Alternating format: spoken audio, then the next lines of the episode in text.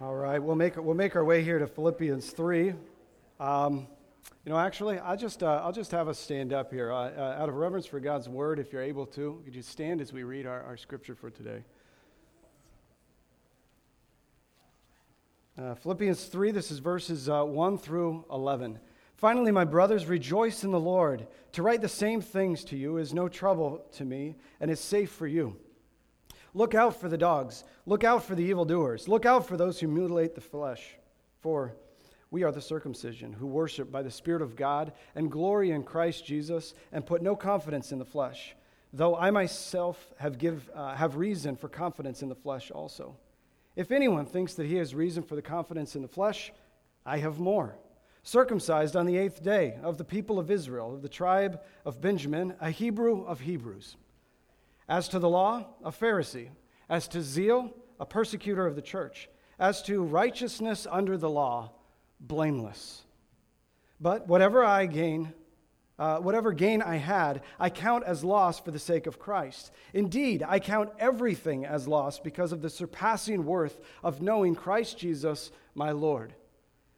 For his sake, I have suffered the loss of all things and, and count them as rubbish, in order that I may gain Christ and be found in him, not having a righteousness of my own that comes from the law, but that which comes through faith in Christ, a righteousness from God that depends on faith.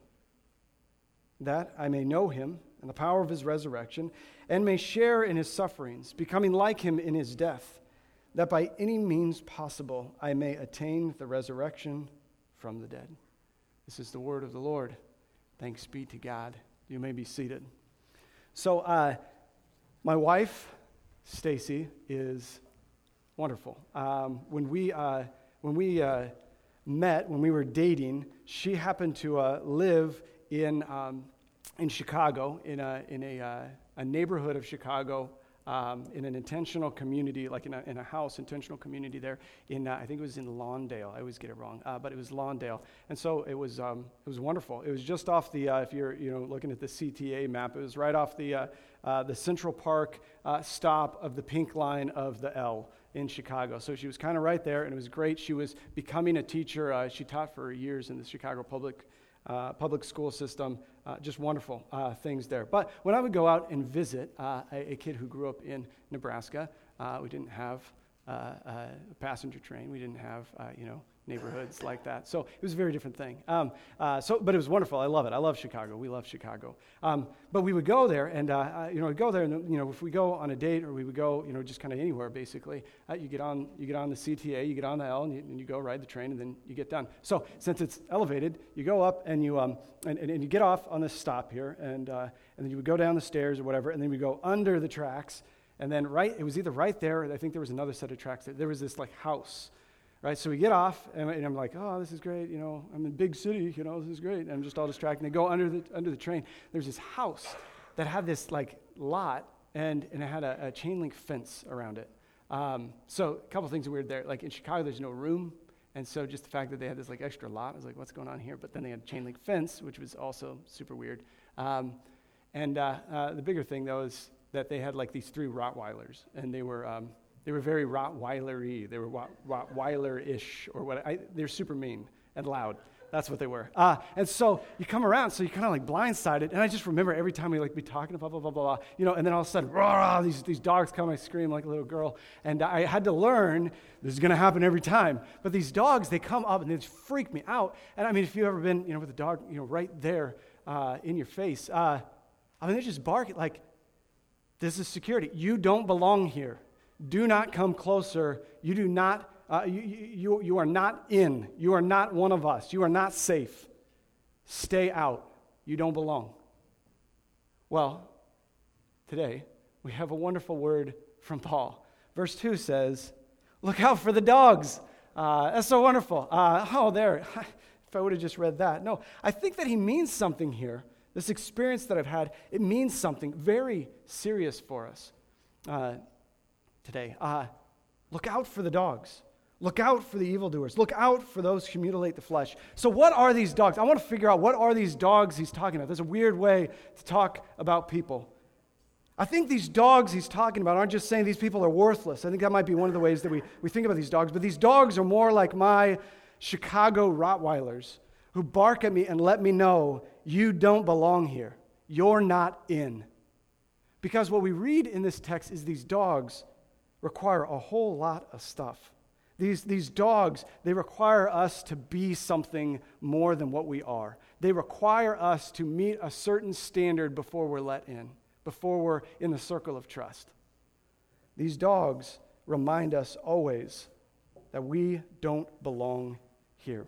And so I want to look at this, this text here. So we're, we're going we're gonna kind of uh, uh, stand out here and try and make it very simple, very clear, just way through this text. But I do want to dig into some of the stuff that's happening here because Paul is writing to the Philippians who think about this, and, and it means something for us to understand what he says to them rather than just beware of people who are saying you don't belong. I want to get into this a little bit more because it has a very wonderful, challenging message for us today, uh, and, and, Christ is at the very center of this, uh, of how we can live, uh, not, not, not, not being tossed back and forth uh, by anything that these dogs say to us. Let's read this. Verse 2. Look out for the dogs, look out for the evildoers, look out for those who mutilate the flesh. Now, to our 21st century United Statesian ears, that sounds kind of weird. Like, that's not language that we ever use, really, ever. Um, and if we do, it's always weird and creepy. And, like, I just hate the language that he uses here. Who are these dogs? Who are these evildoers? Who are these mutilators of the flesh? That sounds like so gross. So, where's Paul going with this? Well, let's read on because I think we'll have an answer if he's saying this. He'll tell us why. And he says, okay, verse 3, then he goes on, he says, For we are the circumcision. Okay, so this just got weirder. Like it's not helpful. Uh, what's happening here? Why do we lead off with this? Okay, so I'm making a point here. And this point is when we read the Bible, I don't just read it and go over it. Like what I could say is, Paul seems very passionate. Let's read the rest of this. He means something here. There's, there's content here. When, it's just, when you find something that's striking in the Bible, just pause and take a look at what it's saying here. What are we talking about? Why is this answer? Look out for the dogs. Why is the answer? Because we're the circumcision. That's so weird. There is an issue happening here. There is something that, that's going on that really highlights not simply the dogs or the circumcision, it hi- highlights something that's a common thread between them and us. It's this idea of righteousness. Where's your righteousness coming from? That's going to be the big question. Where is your righteousness coming from? Which righteousness are you seeking? How are you striving to be in? What are you defining as gain? That is the purpose of this text. Those, those are the questions that Paul has for us today in this text. So we get to this part. We are the circumcision. Now we have a lot of medical professionals here, and so you can ask them. I would do uh, raise your hands. You can ask them if you want to know more details on the medical side of that. That was amazing. Yes, we've got someone. Anyone help him out? So that was I'm going to keep moving along here. I've got some red flags going off. Uh, uh, so, the Judaizers, that's what was going on. The Judaizers, the, the, circumcision is this idea that is an Old Testament practice that Jews held. So, in the Old Testament, basically, this is it, is a physical thing that happens to Jewish boys. And when that happens to Jewish boys, uh, this is the law back here in the Old Testament, they're part of the, they're part of the group. They're part of the people of God. They are part of the righteous people of God. By doing this thing, they now are welcomed in. They're no longer barked at by the Pharisees saying, hey, you got to do more. You got to be more. They've done it eight days in. That's pretty good. And now you're part of the people of God. And the people of God, this is a big thing because it's not just like, hey, the Jews are great, uh, the Israels are wonderful. Like the reason why people believe the Jews and Israel are so fantastic is because the Bible says God chose these people and they are the righteous people of God. This is a big deal. What's the opposite of righteous? Wicked. Either you're in or you're out. It's a big deal. So these Judaizers what they understand. They don't understand Christ, but they do understand the Old Testament, and they're pushing this on people. So, why is Paul saying this to Philippians? Because they're trying to figure out okay, I believe in Christ, now do I have to do more? Why am I reading this with passion like Paul is presenting it to the Philippians to you guys today? Because some of you have found Christ and you're wondering, do I need to do more? It's the same thing that we've got going on. And some of you maybe haven't found Christ, but you're stuck in a way of doing more. You think that by going to church more, somehow Christ will like you more. He already loves you a whole awful lot. There's something different here. So we're not really talking about Judaizers. We're not really talking about circumcision. We're not really talking about what we do specifically. We're talking about these dogs, and these dogs are barking. They're saying, have confidence in the flesh. Do more, be more, achieve, seek our approval. I, am trusting that you can identify with this a little bit. Because um, we experience that. We experience that all the time. Which righteousness are you seeking? I was really, really wonderful. I was talking with the, with the pastors about this a bit, and a question came up. Actually, Pastor Thomas brought it up, and he said, This righteousness, like, we get this idea. It's in here, it's in this text. Circumcision to get you into this righteous people. Um, the, uh, that's a really weird word. People don't walk around saying that too often. That's a super churchy word. What does this mean?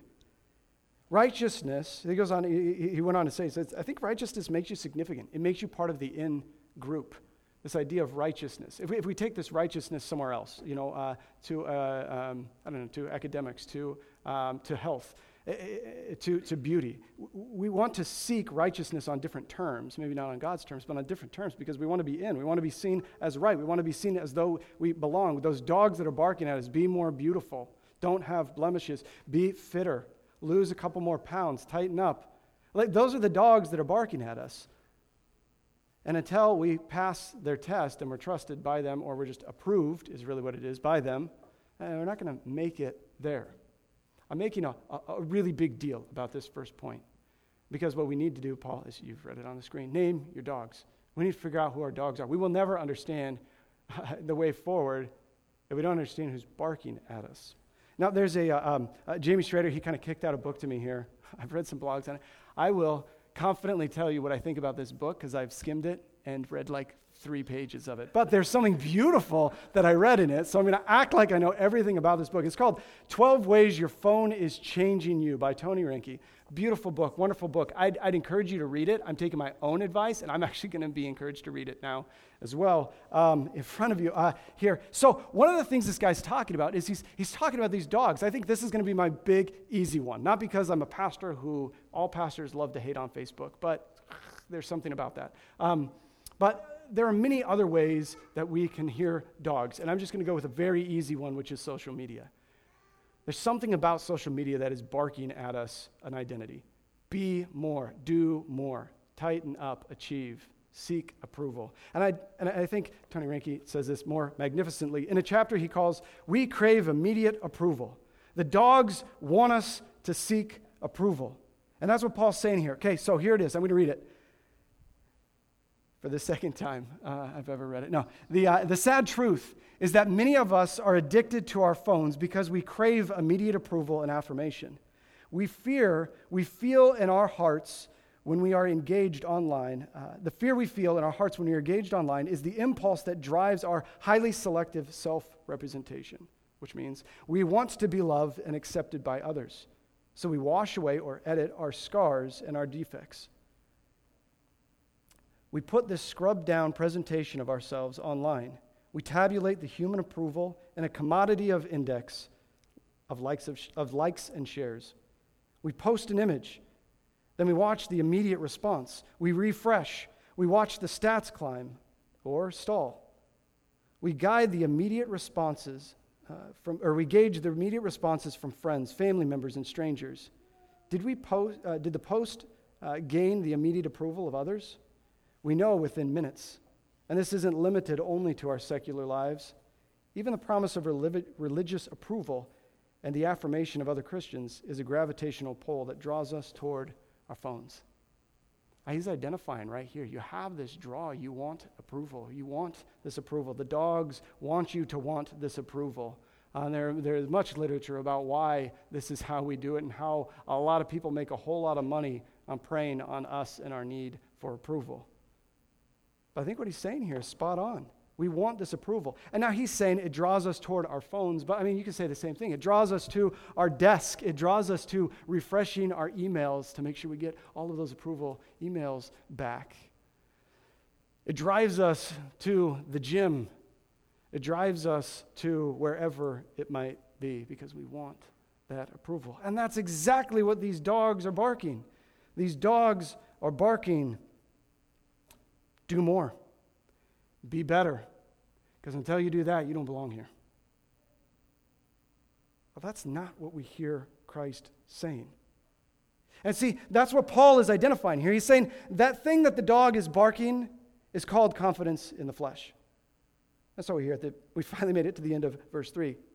We worship by the Spirit of God and glory and glory in Christ Jesus and put no confidence in the flesh. He says, Don't listen to it. Though I myself have reason for confidence in the flesh. So I want to I wanna pause here before we move to, to, the, to the next point here. Like, you got to name your dogs. Who is that?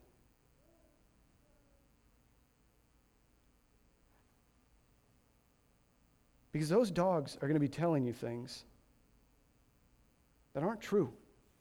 And I think it's like insane. That's a really weird, forgive me, it's a kind of it's a weird illustration, but like you're not going to like cut your hand and say, I need some help. Like it's wounded, and then just jam your hand in a bucket full of piranhas, right? You're not going to do it. It's insane. So what Paul is saying here is like, why would you do that with your heart? Like, why would you take your heart and stick it in a bucket full of lies and hope it fixes it? He says, don't listen to the dogs.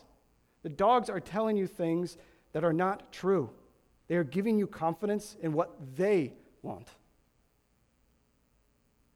Okay, I've hit that point a lot. I think we have space now to hear why, because that's the big question I ask. Don't look out for the dogs. Why?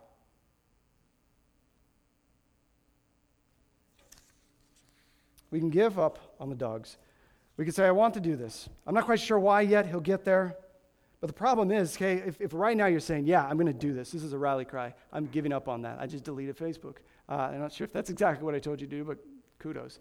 Uh, he says, we say, I, I, I hear you, Josh. I hear what you're saying. I hear you, Paul. I hear what you're saying. Problem is, even though you just said that, I, I got a whole history with me. I've been listening to the dogs. I got something that I got to work through here. I've been chugging this whole baggage with me, right? So, what do we do with that? I'm building something. So, what is Paul's solution to this? Uh, it's our next point. You can change it. Uh, his suggestion is that we shred our resume. Uh, and so, it's Paul basically what he says is, I have no confidence in the flesh, or I have confidence in the flesh, but I've thrown it all away because I consider the world's gain as loss. Let's read what he says here, verse 4. Though I myself have reason for confidence in the flesh also. If anyone else thinks he has reason for confidence in the flesh, I have more. So he says, I've, I've, I've, got this resume here. I've got something better than you. If anyone is confident in the righteous, in their righteous resume, I've got one that's way better. And I'm just going to set it right here on this pedestal, and we're all going to examine it together. And that's exactly what he's doing in the next few verses. He puts it up here, and he says, and I'll kind of translate it because he uses language that is very distinct to them. If anyone thinks that he has reason, this is verse 4, uh, uh, that he has reason for confidence in the flesh, I have more. And then we continue on. Circumcised on the eighth day of the people of Israel. So what he's saying is, I was born to law, a law abiding family. I was born of Israel, the righteous people, and they followed the law by circumcising me on the eighth day. And so they were a law abiding family. We were in good standing. But it wasn't just that we were in good standing, I was also born of the tribe of Benjamin, a Hebrew of Hebrews. He says, I was born to the best tribe from the best people. So that's who he is. And he's basically just saying, if, if you guys want to look at it, I haven't pulled the resume out quite yet. I was born better than you. That's what he's saying. I'm like, whoa, easy there, Paul. But he's making a point. I am amazing. But that's, what, that's who he is. Now, what has he done? He then goes into it. He says, As to the law, a Pharisee. So, what he's saying is a, a Pharisee is basically like an expert lawyer and an expert pastor. So, he's the lawyer pastor. Like, man, that's intense. Uh, that's intense. He's that. He's, I was a Pharisee, and he's a really good Pharisee, too. I knew everything about this. I knew your Bible better than you knew anything. I knew, and, it could, and, and, and I could dictate your laws from the Bible. I, I had everything. I had your law, I had your faith, everything was there. I was that. As to the law, a Pharisee, a lawyer pastor. Uh, as to zeal, a persecutor of the church. Because when Christ came, people got really confused. What's this all about? Uh, do we get rid of uh, the Bible? Do we get rid of the Old Testament? Do we get rid of our scriptures? How's this going? And he said, You know what? This Jesus guy is ridiculous. He's messing the whole thing up. This has got to be some weird idea. And so he got to work. And in his best knowledge of only the Old Testament, not thinking of Christ, he said, Hey, This thing's got to go. There is a threat to the church, to the people of God. We got to get them out. So he went and he persecuted and killed Christians until Acts 9, and then we get this guy. As to righteous, as to righteousness under the law, I was, there he goes, it just finishes it, finishes it there. I was blameless. So I was born better than you, but now I'll pull out my resume. So we'll look at the law, we'll look at my zeal, and we'll look at my righteousness. I'm amazing, and I'm quite possibly the best. And I think you could arguably say, yeah. And then what I love the exchange. Verse 7 But whatever I gain, uh, but whatever gain I had, I count as loss for the sake of Christ. But all of that doesn't matter. All of those Facebook refresh, re- refreshing don't matter. All of your followers don't matter. All of your positive job reviews don't matter. All of your wonderful houses don't matter when we compare it to the surpassing worth of Jesus Christ. That's incredible. That's incredible. But, uh, uh, uh, but I feel like it, it doesn't have teeth. Like it, it's just kind of one of those things that Christians say. Like it's just rubbish. Okay, how do I conceptualize that? How do I, how do I even think about that? Um, so uh, maybe one way of doing this, uh, of helping us in this, is uh, you wouldn't get this, especially if you, uh, uh, from me, you wouldn't maybe know that I was uh, a, a, decently avid golfer growing up, especially if you're uh, Eric Baumgarth and, and Matt uh, Eckert, who have golfed with me. And I, I, literally almost killed James on a shank shot. I am, I'm so sorry, man. Uh, the, just terrible. but I, when I grew up in high school, I worked for several years at a, at a country club.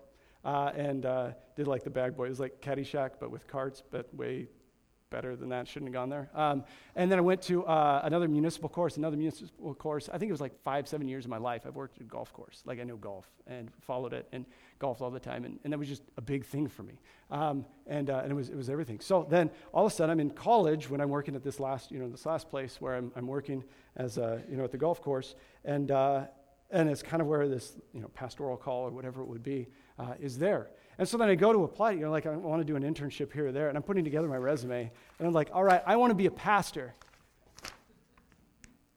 I, I golf a lot. Okay, uh, Bubba Watson's a Christian. Maybe that'll get me in. I don't know. It is is worthless. My resume at that point was worthless. As I, as, as I turn it in, not because it's like, eh, you got to be better than that to be a Christian. That's not what it was. Everything that I had done at that point at the entrance into something new, as a direction of where I needed to go and where I felt I was being called, I realized you might just have to figure something else out because uh, the washing golf clubs doesn't really do it. Um, it was worthless. And it's that kind of a consideration that Paul is having here. He's saying, Yeah, maybe I was born better than you. Maybe I did stuff that was way better than you. Maybe I am actually just better than you. And that's kind of putting that up there as an example, not because he's arrogant, he's not, but he's pretty confident in it. But he's saying, but then Jesus shows up. Acts 9, and he says, he looks to me and he says, What are you, what are you doing, man? Like, you, you're killing Christians. He's just walking away. If you follow the book of Acts, Acts 7, Stephen, an apostle, he's He's proclaiming Jesus, like very clearly saying the beautiful, wonderful hope that is in Jesus, the very real, true, lasting hope that is in Jesus. He's telling people who this is, and he's doing that as he's being killed. And then the chapter ends, and Saul, Paul, who's writing this, was standing there approving the whole thing. Literally standing there watching this guy get murdered as he's screaming, Jesus is your answer. It's not a story, it's reality. He was there. And a couple chapters later, then Jesus says, Yeah, okay, so this worthless thing, your work is for nothing. You're, what are you doing? This doesn't, this doesn't make any sense. I'm here, I'm real. And if I'm here and I'm real, it's okay to count everything you've done as worthless because I've got something better. I've got something good and lasting. Your paycheck may or may not go there. I know, I know someone who's, I know someone I know here in the last few years making tons of money, traveling all over, doing a high profile job, has a heart attack, whole thing's gone. Some of you people know this person. It can go. We know people. It can go like that. It was literally one week, boom, the whole thing was done. It can go. Your Facebook can turn south quickly. Don't believe me? Just like get on and see any kind of politician that's being thrown in court now. And go back to 30, 40 years worth of things that you maybe slightly thought about and now you're guilty for it. If we let the dogs bark and we listen to them, man, do more, be more. And it's not simply you, you, you, you haven't arrived, it's you will never arrive. Continue doing more and being more. Shred your resume. What is that thing that you are putting confidence in? What do you labor for? What is that thing that you finally, at the end of the week, you could sleep and you rest? You have this joy that's outside of Christ, but, but, but, but, when you get that approval, oh, there we go, we can go again. It's not in Christ, it's something else. I have this. I mean, there are many times that I walk away from this pulpit and I think, yeah, that'll, that'll preach. That's good. That was good. And I find joy in the sermon. Not in the Christ of the sermon, but I'll find joy in the preaching of it. I mean, that's an honest confession with you. There are days where I feel like it doesn't go well. Um, and my wife can attest to it. Man, it just knocks me off the horse. And oftentimes, it's not because, oh, maybe I marred the name of Christ. It's because maybe people think I'm not as cool as I thought I was.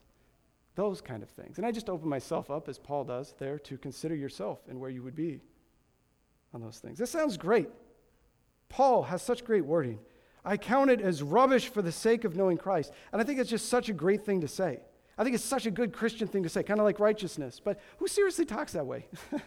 you know, like, I mean, I read this. I mean, let's go here. Verse 7 and 8. But whatever I gain, I count as loss for the sake of Christ. Indeed, I count everything as loss because of the surpassing worth of knowing Christ Jesus my Lord. I'm not done. I'm going to continue this. For the sake, uh, for his sake, I have suffered loss of all things and count them as rubbish that I may gain Christ. Like, that is a great Christian thing to say. And I would love it if I just had it, like, you know, we have that on our mirror in our bathroom, and every morning I just say that. And like, ah, oh, this is my charge. I've counted it all as rubbish, God. And it's great. But I like, I mean, I don't know. I'm a human. Uh, I'm not just like dumb reading this and saying this is my rally cry. Like I read this and I'm like, come on, seriously, dude. Like you're too super Christiany. This is so gross. Like this is what Christians say. I'm just going to count it as nothing. Like it's just this mental gymnastics of saying everything I've done. Ugh, just think Jesus is better. That's not helpful. It's really not helpful. It's kind of abusive for me to say that to you today. It's like, hey, everything you're doing, just stop it. Love God more. Like, I feel like that's just ridiculous. Why then? I ask this question why do I look out for the dogs? because they're speaking untruth to you. And God desires truth for you. That's why we don't listen to the dogs. That's why we look out for them. But why do we need to know this truth? Because we need Christ. He is that truth. Why can I shred my resume and my past reputation of this world around me? We could continue pursuing it, but it's not that thing that defines us. Why can I live that way? Because Christ is bigger and better. That's what Paul is saying here. Okay, let's read. Uh, uh, no, where, where is it at here? We're in this, this passage right here in verses 7 and 8. There's, uh, there's, there's this wonderful uh, uh um, Christian in, in, the past. Oh, man, I'm, I'm losing him here. Uh, Thomas Chalmers. Thomas Chalmers, he wrote this essay called The Expulsive Power of a New Affection. I've referenced this several times over the last few months. Expulsive power of a new affection. Obviously, he was older and wrote with way smarter words.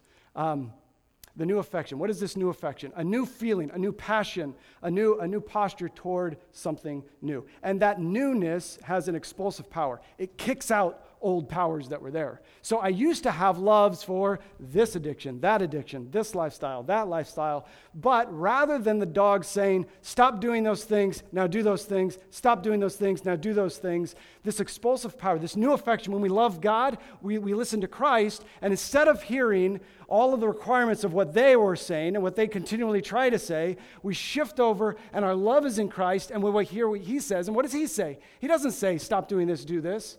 He says, Abide in me. This new way of being then produces fruit. This expulsive power of a new affection. If you're trying to, to, to, conquer some kind of addiction or some kind of recurring sin in your life, which I'll be honest, as a pastor, I know that's everybody in this room. Uh, so we're doing that. we have something. Everybody's got their thing that we struggle with. Just telling yourself, God, I'm not going to do that. And then walking around all day, I'm not going to do that. I'm not going to do that. I'm not going to do that. Don't do that. Don't do that. Don't do that. Is really uh, the dogs just heaping guilt on you. What's better is to abide in Christ and produce fruit. There's a productivity. We could live in lives of fear where the dogs bark and we sit there defeated all the time wondering, when will I fail? Fail again. And that's a horrible trajectory. But then there's a different way, and it's the way of Christ. And Christ says, Come, be with me, journey with me every day. That's a very different thing. And, it, and it's not just a way of rephrasing this, this is really here in the text. Because what does Paul say here? He says, I have suffered the loss, I count everything as rubbish, in order that I may gain Christ. That's a great one. In order that I may gain Christ. And what does this gaining mean? Now, you can, you know, just kind of circle or whatever it is. Uh, there are three things that he says it means. Uh, it be found in him. So I gain Christ. That I, uh, where is it? In verse 10, he says that I know Christ. And then again in, in verse 10, he says that I share in Christ's sufferings. He said, that's what I'm going to do. That's different.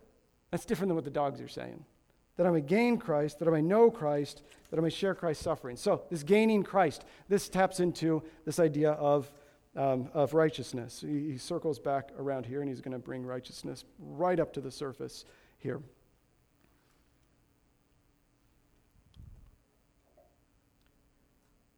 In order that I may gain Christ, verse 9, and be found in him, not having a righteousness of my own that comes from the law but that which comes through faith in Christ, the righteousness from God that depends on faith. Verse 9 is the anchor of the entire text. This is the point. This is, this is where he's driving. Uh, uh, that I be found in him. So, this idea of gaining Christ. So, uh, if we listen to the dogs, what we could say is, hey, uh, I'm a sinner, I do these things or whatever, I have these, these desires, these things that I really like to do that I know are questionable. I'm not sure if I should watch these things or love these shows or, or do these events or drink these things. And that's kind of a thing that we have. But then we go and we gain Christ because we go to church and then we just pick them up, we put them in our pocket for our Jesus time, and then we, and we continue on. I feel like you could say the gaining of Christ is that now I have also got the brand of Christian, and now we can kind of have a new association with different people, and now we can kind of do different things, maybe similar things, maybe less intense things than others, and now I'm just kind of shifted slightly. God doesn't want you to shift slightly when you become a Christian. You, die and you're born again, it's a complete renewal. The gaining of Christ, just read on, I'm not making this up, it's just the words that are right here. That I may gain Christ and be found in him. It's not that God, uh, Christ is that, that guy that you go see and think about on the special services. It's not the guy that's in your pocket. It's not the guy that you interact with here. It's that you are physically in him, is the language. And if you're physically in him, you can't be separated from him. You know him, and that's wonderful. I, English language is so woefully deplete. It's, oh, it's awful. But here, there's language here. Uh, Spanish, that's a great one. Uh, that knowing Christ. He's talking about knowing Christ. Uh, so there's a way that you could say knowing Christ. Uh, you can sabiendo Christ. You can know the facts of Christ. I know that Jesus is the second person, the Son of God. He is both man, both, both uh, fully man, fully human, or fully human, fully God. He is all of these things. I know all of these facts about Jesus Christ, and many of us know those facts. Or you can know Christ, conociendo Christ. Knowing Christ, I know him. I experientially know who Jesus Christ is. If you're a Lord of the Rings fan, I'll say it a different way. Uh, uh, you, you can know things about Frodo. Okay, now I'm going to be uh, embarrassing here. Uh, that, uh, I mean, he's the, the ring bearer. You know, he, he, he goes that way. Uh, I think he's, he's related to Bilbo. This is just such a bad example here. he goes on a journey. He lives in the Shire. He lives in a hobbit hole. He does things. Okay, so that's just awful. Now, all of you Lord of the Rings fans, like, shun me. Um, we know about him. I kind of know about him. I don't know as much as I should, but I know about him. That's sabiendo Frodo. That's knowing some stuff about him. Or you could be like Samwise Gamgee and you could take the journey with him every day. Through thick and thin, through good and bad, our friends may die. We may fight some orcs. I didn't know that. Uh, we may go to the fire of Mordor. We may fly on eagles. We're going to see some crazy stuff. but I'm with you through thick or thin. That's how we know Jesus Christ. That's the word in the Greek that is being used of knowing Christ here. That you know him experientially every day. He is your daily bread for the wilderness journey, and you take him and you receive him and you eat him and you are there and you are with him. And I don't know how many times when I've listened to the dogs, any of them have really helped me go to the journey with Christ. So I think that maybe just be a practical first step. Do you journey with Christ? If Christ is on my journey, I mean, just it doesn't take a lot of imagination. Uh, uh, you know, people used to do this with a WWJD bracelet. It's the same kind of idea. Christ is there. Something to remind me that Christ is here. I am journeying with Christ. I am with Christ. And this is something that is, I'm a new person, and, and, and there's something different about this. And, and I need to, I need Christ because, man, the dogs are really attractive, and they pay well, and they're beautiful, and they're whatever. It's hard to not listen to beautiful, rich dogs, especially when they're somewhat dangling it out as an offer. But they're barking at you do more, be more, do more, be more. And then you've got Christ who says, I'm here with you forever to the end.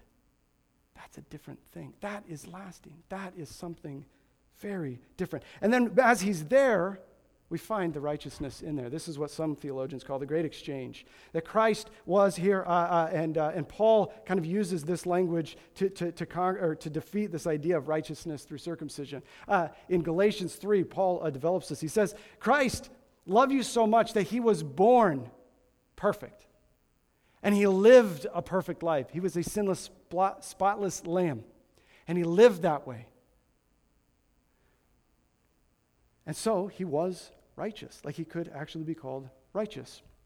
But we are born with Adam. We are in union with Adam. We are born sinners and we live sinful lives. And then this great exchange happens. He says in Galatians 3, he says, And then Jesus became a curse for us. He took on all of that to himself, and then he died.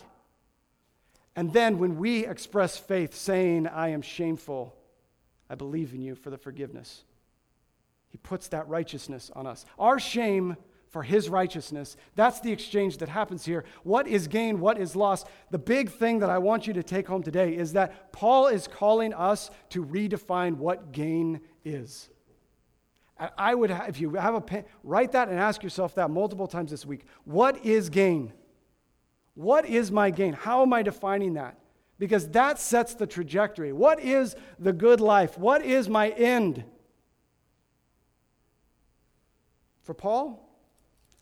That Christ be glorified, be made much of. The dogs will bark, stay out. Christ says, Abide with me. And if we have that perspective, that one that is higher and wider view of the kingdom, a higher and wider view of Christ, we will be able to, then we get to these last couple verses, we will be able to share in his sufferings, becoming like him in death. And we will be able to do it, first verse that we read today, we will be able to do it with joy. How does Paul sit in jail and talk about so much joy? Because he has tapped into something that is real and lasting, that has been an expulsive power and pushed out what all the guards, what all the Roman citizens, what all the Roman uh, rulers are saying to him. He's pushed that out because he knows the biggest thing that he is to do is to charge ahead for the gospel, for the glory of Christ, that Christ saves sinners. So, regarding righteousness, what are you hoping for? What makes you in? How do you understand that? Regarding confidence in the flesh, where are you most encouraged when you receive approval? Regarding the surpassing worth of Christ, can you continue with joy even when encouragement doesn't come? So, name your dogs, shred your resume, confide in Christ. And I encourage you to do this each and every day. Jesus gives us a prayer that we're about to pray. He gives us the prayer, the Lord's Prayer. And it is a prayer for the pilgrim, it is a prayer for those who are journeying on the way. It is a prayer that reminds us that this is a long haul kind of a thing, that this is much higher and wider than we ever imagined, and that there are dogs along the way that are going to lead us into temptation. There are dogs along the way that we will listen to, and we will be, need to be delivered from evil. But there is a God who is with us, who is that source, who can carry us through the day, and He is our daily bread. He is Jesus Christ. So, the thrust of this, uh, of this passage here for us today look out for the dogs, look out for the evildoers. Confide in Christ. Consider the surpassing worth of knowing Christ over whatever the world promotes as gain. Let's pray.